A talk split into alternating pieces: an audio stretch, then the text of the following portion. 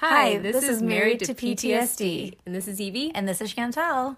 And we're back. We're back. Okay, so we know that we're setting these, we're going to post these pretty close together because we missed last week. So we don't want you guys to have to have, like, we need, we know you need your fix. Yeah. so we don't want you, like, in the corner rocking, like, in a fetal position because you need your fix. And we're giving it to you. We're giving it to you. Okay, so we have two emails to Yes. read today.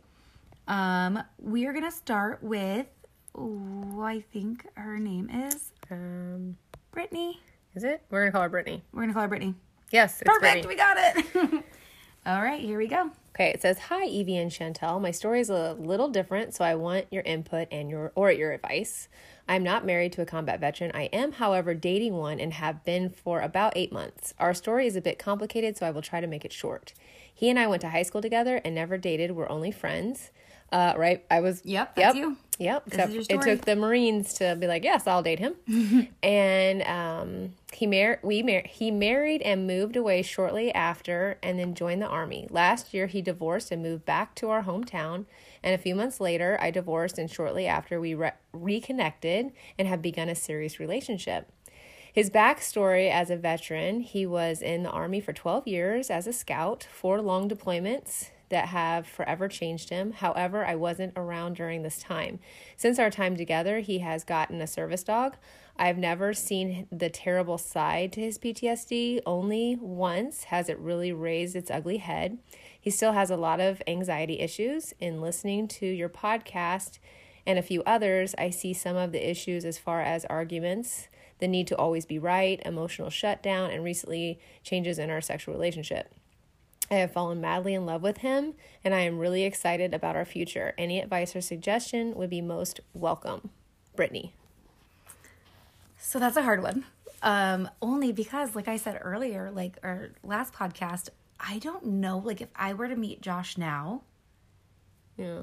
and we obviously didn't have kids because I just meet him now, I don't know if I'd be able to be with him. Okay, well, I'm in an opposite boat. Yeah.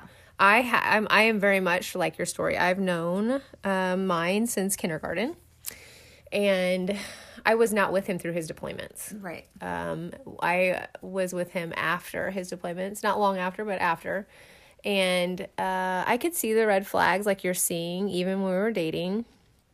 Um, he didn't have a service dog or anything like that. I mean, he didn't even know he really had it. Right.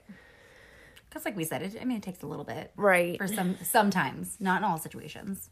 Um, it sounds like though, once again, like previous, uh, the last podcast, it seems like he's trying to get help. I mean, he's if the service dog is a huge step in my book because my husband has a service dog, and that just puts it out to the world. Like you can no longer hide it going into public because people say, "What is that service? What do you have a service dog for?" You know, what service does it provide? Does oh, it's for my? PTSD. Oh, does he say that? If somebody I mean, he he really does. He doesn't have a problem Or with does it. nobody? Do people ask him? I guess. Um, people ask, but like sometimes restaurants and stuff will be like, "Is that a service dog?" Yes. What services does it provide? And we tell them. Yeah. Because they can ask that. Can they? I thought they Yeah. couldn't. Know they can. Okay. And really, if it's a true service dog, we shouldn't mind Yeah, you answering shouldn't, it. It's yeah. the you know I bought my vest off Amazon kind of dog. the people that get sketchy and rude about it, it might not be one. Yeah.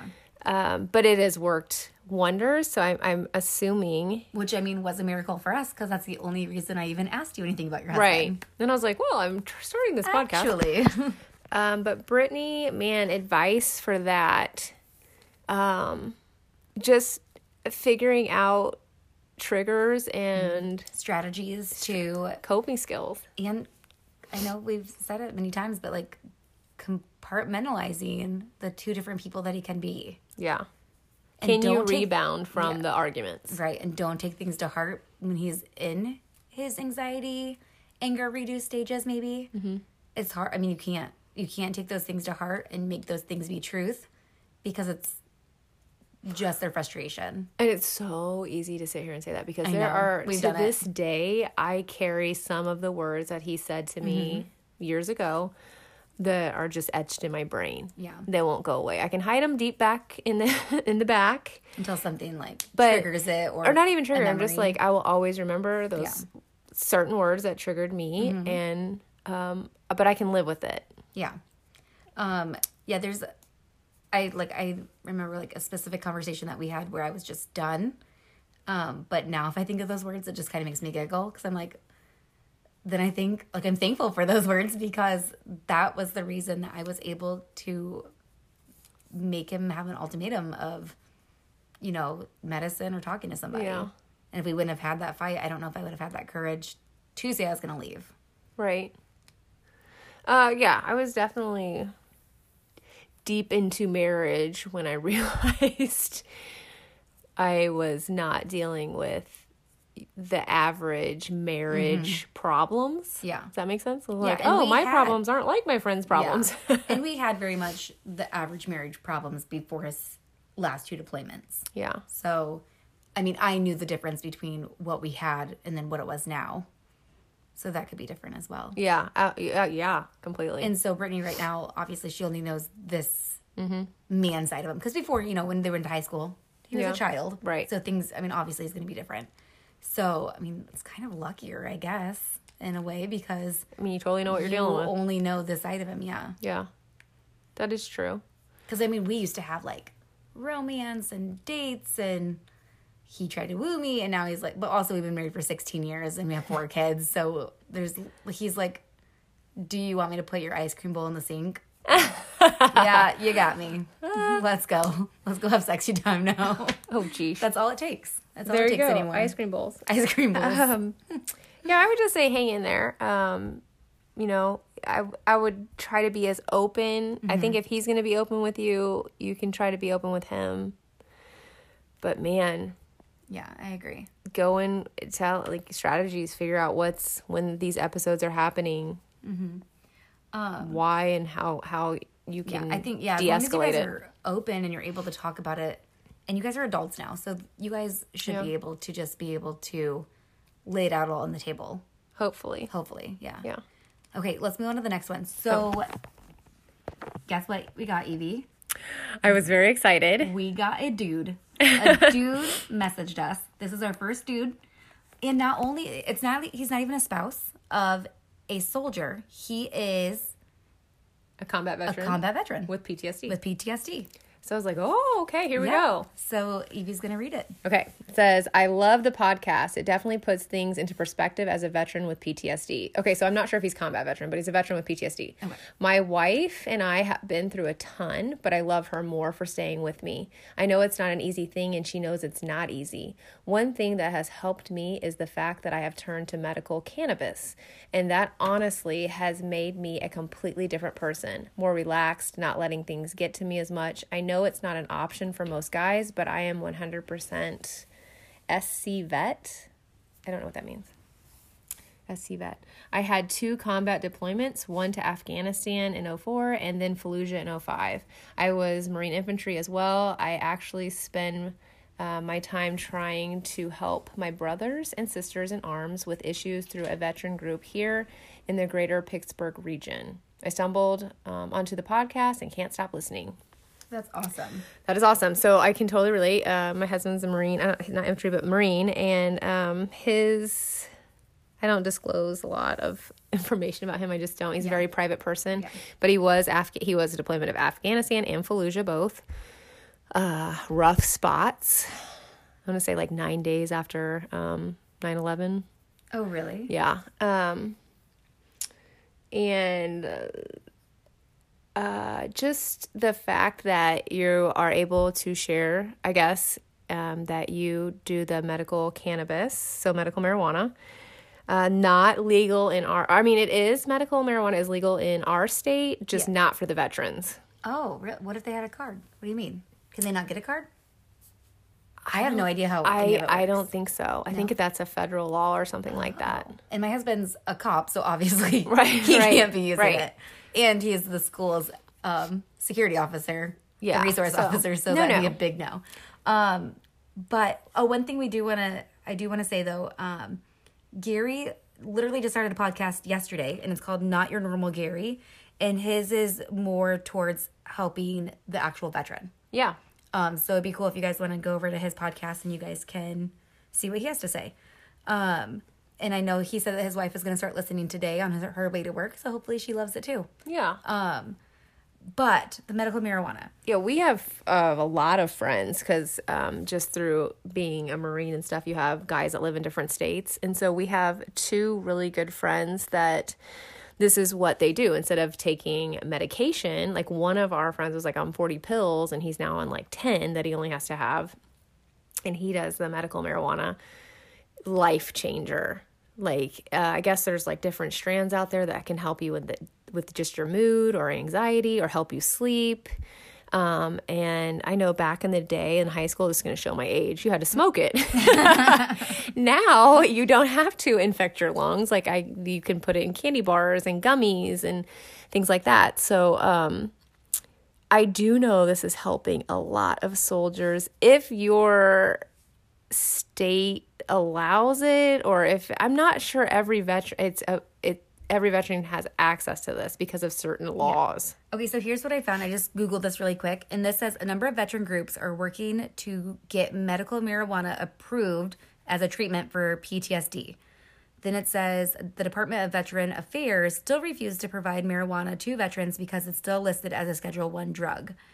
Veteran groups want to get that designate um, designation changed and have more research done on the benefits of medical marijuana. So I mean, obviously, it's I mean, it's definitely a possibility in our lifespan. Um, everything's changing so fast with I'm, the times. I'm just gonna tell you, like I, because I'm friends with their wives. I mean, this is just a game changer. Because some of the side effects to the medication that they're giving for PTSD to the our veterans is anger issues and and mood and irritability. And I'm like, that's what I'm fighting at home. And so they stopped those and went to this, and they're mellow and well, I they can function. And if you think about what the VA does provide, though, I mean, there's opiates and antidepressants. No, they don't do opiates anymore. They don't. Mm-mm. All right, and sleeping pills.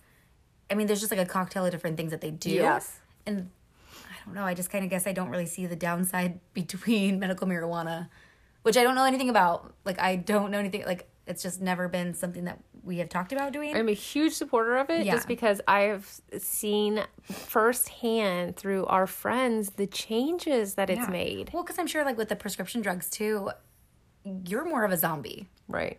and that's just like you're it's just not the kind of person you want to be married to i guess I mean, like somebody that went from 40 pills to 10, I'm like, that's huge. Right, yeah And he's so not he cranky. that on top of the There's some he has to have just because of Right. like life saving, like he has to have things to live. Right. He's got some Well, medical issues. yeah, So those will never, yeah, just those will just, those will never go away. But like on top of like all, he was on sleeping pills and, um, whatever they were trying to throw at him for his PTSD and then um, anxiety and all this and he switched over to that and he could re- he reduced 30 30 pills I'm not even making That's this up crazy that's how much they'll stack on you if you oh let yeah. them. Yeah yeah.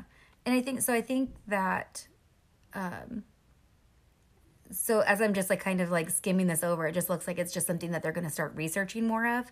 And a lot of studies are kind of being gone through right now just to kind of i guess see the different pros and cons. I think it would completely benefit Mm-hmm.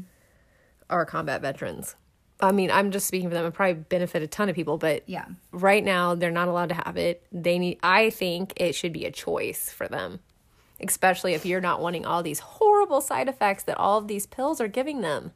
So, do you think it's something that the VA should provide, like a, either a card or actually like you can go to the um, pharmacy at the VA and pick it up? I don't know if they could ever like. I don't, don't know know. I think works, it's like a certain place Like that you have to get dis- it from or dis- something, dispensary or something. Yeah, dispensary. Yeah. But either way, e- if they're not providing it, they should still be allowed. Yeah. I guess I don't really sense. understand like how they can stop them though if it is legal in that state. I don't know. I'm gonna Google this. We're gonna look into this more because I'm not. We'll we're not obviously uh, because I feel like strongly about it. So Yeah. We're that would definitely not well versed in this. we're bringing this back up.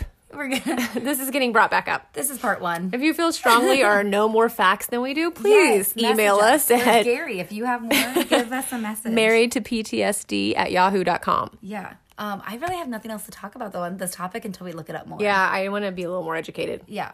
Perfect. Well, we appreciate it, Brittany, for your message. And if you have more to discuss, please message us and let us know. Um, and sorry we didn't re- I didn't respond to your email, but we got to it. We read it. So anybody else, just let us know if you guys have questions or if you want us to share. read your story because otherwise it's just going to be the two of us Rambling. talking about the weather. And it's And 18 degrees and it's ridiculous. Your stories are helping, just They are helping. other Yes. people not feel so alone. So Agreed. please, even if you think, oh, no one wants to hear my story, yes, we do. we do. I do. So married to PTSD at yahoo.com.